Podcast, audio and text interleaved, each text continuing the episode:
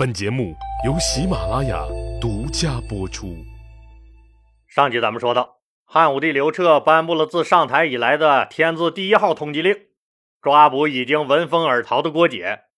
郭解带着老母亲一路逃亡，后来他把老妈安置在了夏阳，就是今天的陕西韩城附近，他自己则逃进了临晋，就是今天的陕西大荔县附近。可一个问题摆在了面前，走不了了。为啥呀？接到朝廷的命令，前面的函谷关已经封闭了，任何人不得出关。朝廷的人马上就要追上来了，可关又出不去，这可咋整？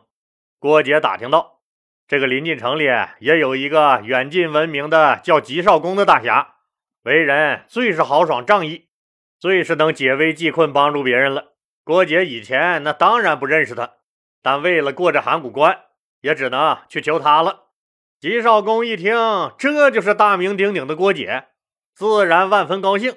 俩人惺惺相惜，相见恨晚，当即喝了酒，撸了串，烤了大腰子。酒酣脑热之际，一个头磕在地上拜了把子，爬起来贴上创可贴，那拿出刀剑就准备等到晚上硬闯函谷关。等到后半夜，酒醒了，人也明白了。两个人要是都能闯得过去，那还是函谷关吗？后来吉少公那还是仗着自己多年培养的关系，把郭姐安全送出了函谷关。郭姐辗转到了太原，他虽然是个逃犯，但张狂惯了，根本就不是那谨小慎微、惶惶不可终日、每天躲着人走的样子。谁帮助了他？比如说，给他提供了食宿，他就自报家门，告诉人家我是谁谁谁，我犯了什么事儿，皇帝要抓我，得亏人家吉少公兄弟帮忙，才逃出了前面的函谷关。以后我会报答你们的。您想，朝廷派来抓他的人，那也不是吃素的，自然顺藤摸瓜就追踪到了吉少公这儿。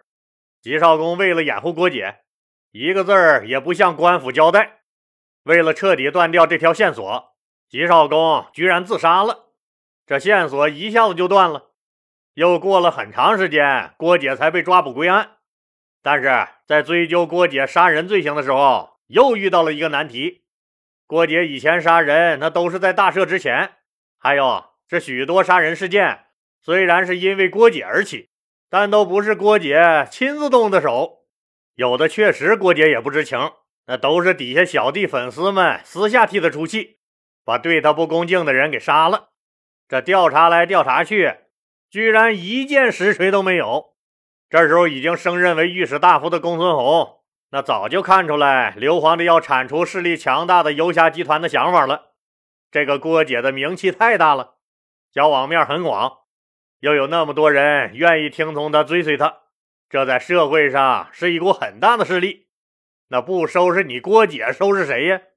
我得赶紧上奏，要不主父偃那个欠儿灯又该抢先上奏了。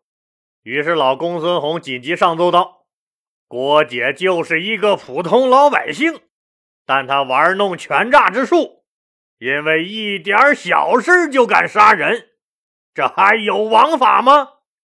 虽然好多事儿他都推了个干净，有些事儿。”他可能确实不知情，手下就把人替他给杀了。这个罪比他自己杀人还要严重。按照我朝法律规定，应该判处郭姐大逆不道之罪，并灭其族人。这可正合了汉武帝刘彻的意了。刘彻当即下令杀掉郭姐，并诛杀他的全族。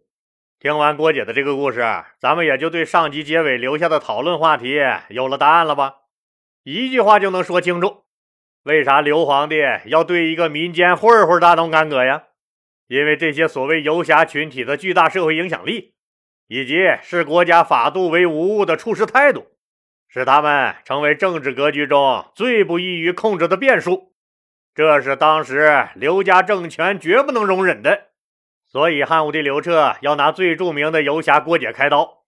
作为一个皇帝，刘彻那肯定不害怕他这么一个侠士凶徒，他害怕的是这种收买人心、笼络人心的家伙。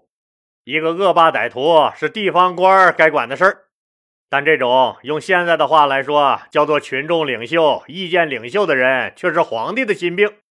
有道是天无二日，谁又敢说那个小地方的日头就不会照到京城长安来呢？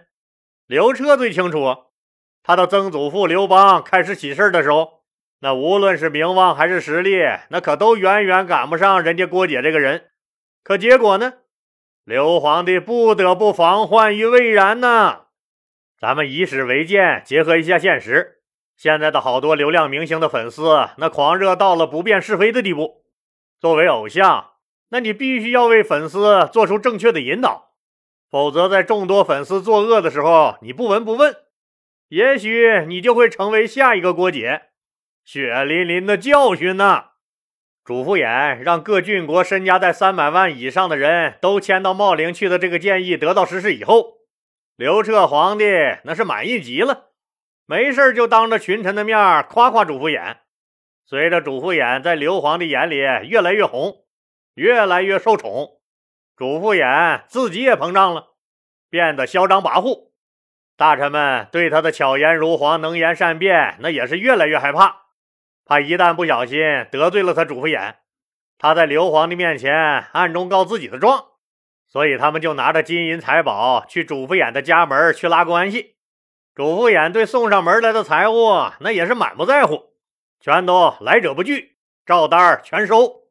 红的发紫的主父偃决定趁热打铁，继续实施他的报复计划。他已经成功的弄死了当年看不起他的燕王刘定国，他要报复的下一个目标。就是当年同样对他不理不睬、冷落漠视、没给过他好脸子看的他家乡齐国的老大齐王刘慈昌。齐国是主父偃的故乡，可是，一想起这个地方，主父偃就恨得牙痒痒，心也拔凉拔凉的碎成了饺子馅儿。他时常回忆起自己的兄弟姐妹们讥讽他的场景，也清楚的记得自己的铺盖卷被家人扔到大街上的那个刚下完瓢泼大雨的午后。和没有一个朋友资助他哪怕一个铜板的窘境，更忘不了齐王府里的白眼和呵斥。每每想到这儿，他都老泪纵横。他要报复他们，他要报复齐王。但主父偃暂时克制住了，因为他还有一件比这个报复更重要的事儿，要看齐王刘慈昌的态度。如果这事儿办好了，他和刘慈昌就成了一家人。不但以前的旧账可以一笔勾销，而且以后那还要在刘彻皇帝面前大力飘扬飘扬这个刘慈昌。那主父偃想的是啥事儿呢？记得不？老李讲过，主父偃有个女儿已经成年了，那正要嫁人。齐王刘慈昌年龄不大，齐国又非常富庶，所以主父偃就动了想把闺女嫁给齐王刘慈昌的念头。不过主父偃也知道。自己那闺女，委实是不咋水灵。你刘次昌就将就点吧。何况你和你姐姐乱搞那事儿，我可是门清。你刘次昌，你看着办。当然了，齐国物产丰富，商业发达，是西汉王朝里地位非常重要的一个大的诸侯国。在大家的眼睛里，这就是块肥肉啊！谁都想和齐国扯上点关系，好分一杯羹。公元前一三二年，齐懿王刘寿去世了，他的儿子刘次昌继任齐王之位。满打满算，这小子继位才小五年天气。刘次昌非常年轻，那是个典型的高富帅、钻石王老五，这就让朝廷中的那些个公卿大臣、元老贵族们都想把女儿嫁给他，好和他齐国扯上点关系。就连汉武帝刘彻的老妈。太后王志那都想把女儿金俗给他生的外孙女嫁给刘慈昌，可惜刘慈昌的老妈季太后那却一门心思想要亲上加亲，就把自己弟弟家闺女，也就是刘慈昌的表妹硬塞给儿子做王妃，肥水不流外人田不是？可刘慈昌偏偏不喜欢这个表妹，但老妈季太后她不管这些呀，什么喜欢不喜欢的，这灯一吹呀。就喜欢啦，所以告诉来提亲的人：“谢谢您的美意，我儿已经有王妃了，就不劳烦您操心了。”这话当然是对汉武帝刘彻的母亲王太后说的，对他主父偃，季太后这个长期身居宫中，那自我感觉良好，根本就不知道主父偃厉害的老娘们儿，她可没那么客气。他主父偃是个什么东西，竟敢想高攀我刘家？主游蒙了心了吧？呸！这话传到主父偃耳朵里，那主父偃当时就怒了。好，我就让你这个老东西好好看看整人高手主父偃我是个什么东西！你做噩梦去吧你！主父偃早就想报复齐王刘次昌了，所以刘次昌的糗事儿，主父偃调查的门清，把柄在他自己手里攥得死死的。如果这次刘自昌答应娶他女儿，不管是做小三、小四，还是小五、小六，主父偃都认了。可那老娘们不但没答应，还骂人骂的贼拉的难听。主父偃决定弄死刘自昌。那主父偃到底抓住齐王刘自昌的啥把柄了呢？说起来，这还超级狗血。这不是刘自昌他不喜欢老妈季太后硬塞给自己的那个表妹吗？就对他爱答不理的。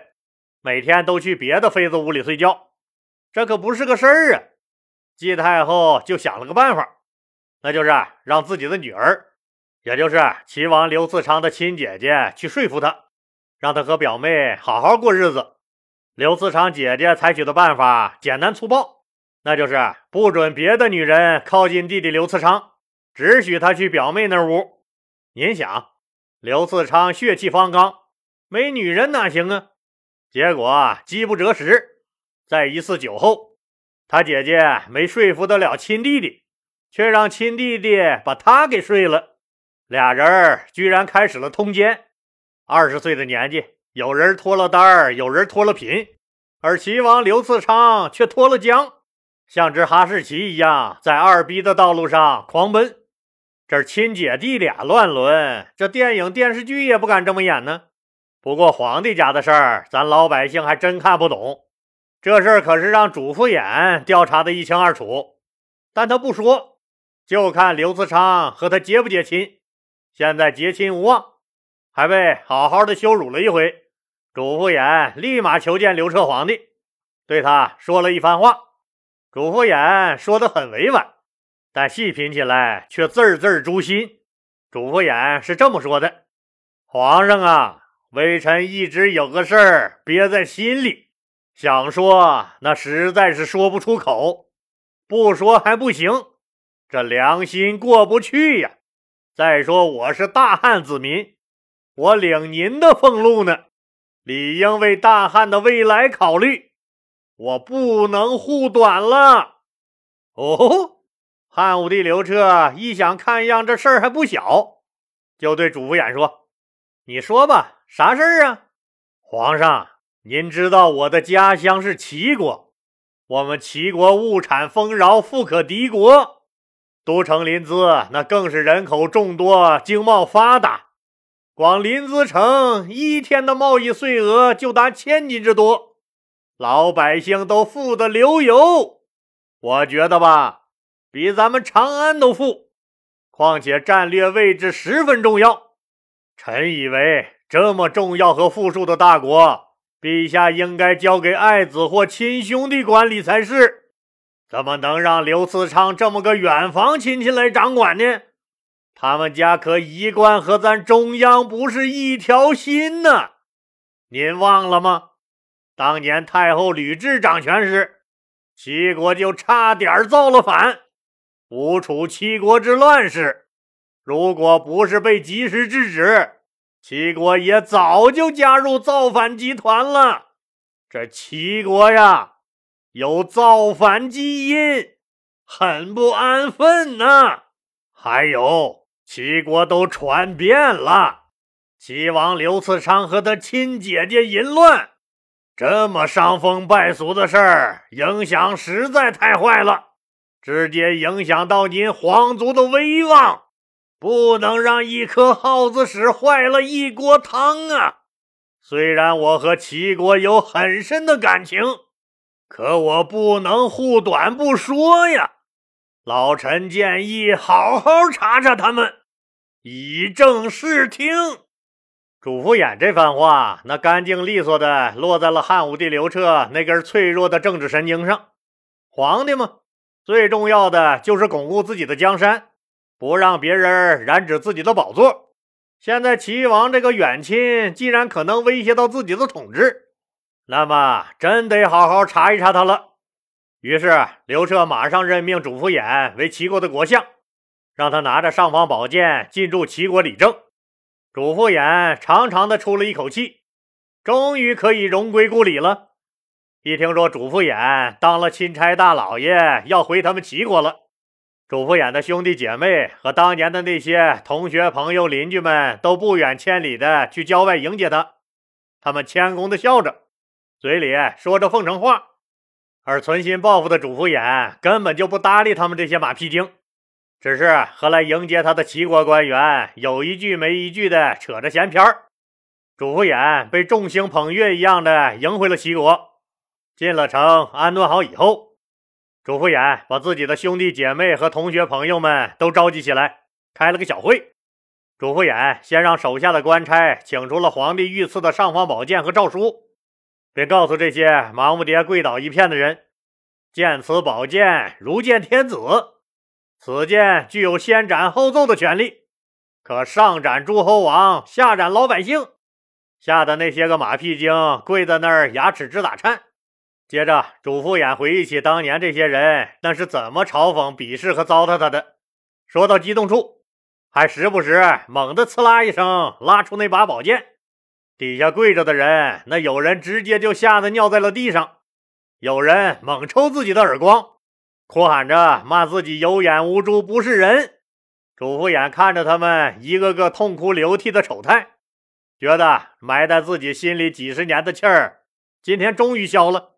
他让人拿出五百金来，天女散花般的扔了一地，高傲而冷漠的告诉他们：“当年你们没有一个人把我当人看，现在我富贵了，你们个个都想来攀附我。”我今天就告诉你们，哪有那么便宜的事儿？这五百金是你们大老远去迎接我的辛苦费，你们去捡吧。从此之后，我和你们恩断义绝，任何人不许再踏入我主父偃的家门一步。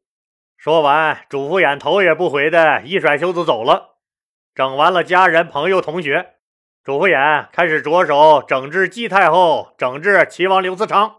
那主父偃到底是怎么整治齐王刘嗣昌的呢？咱们呀，下集接着说。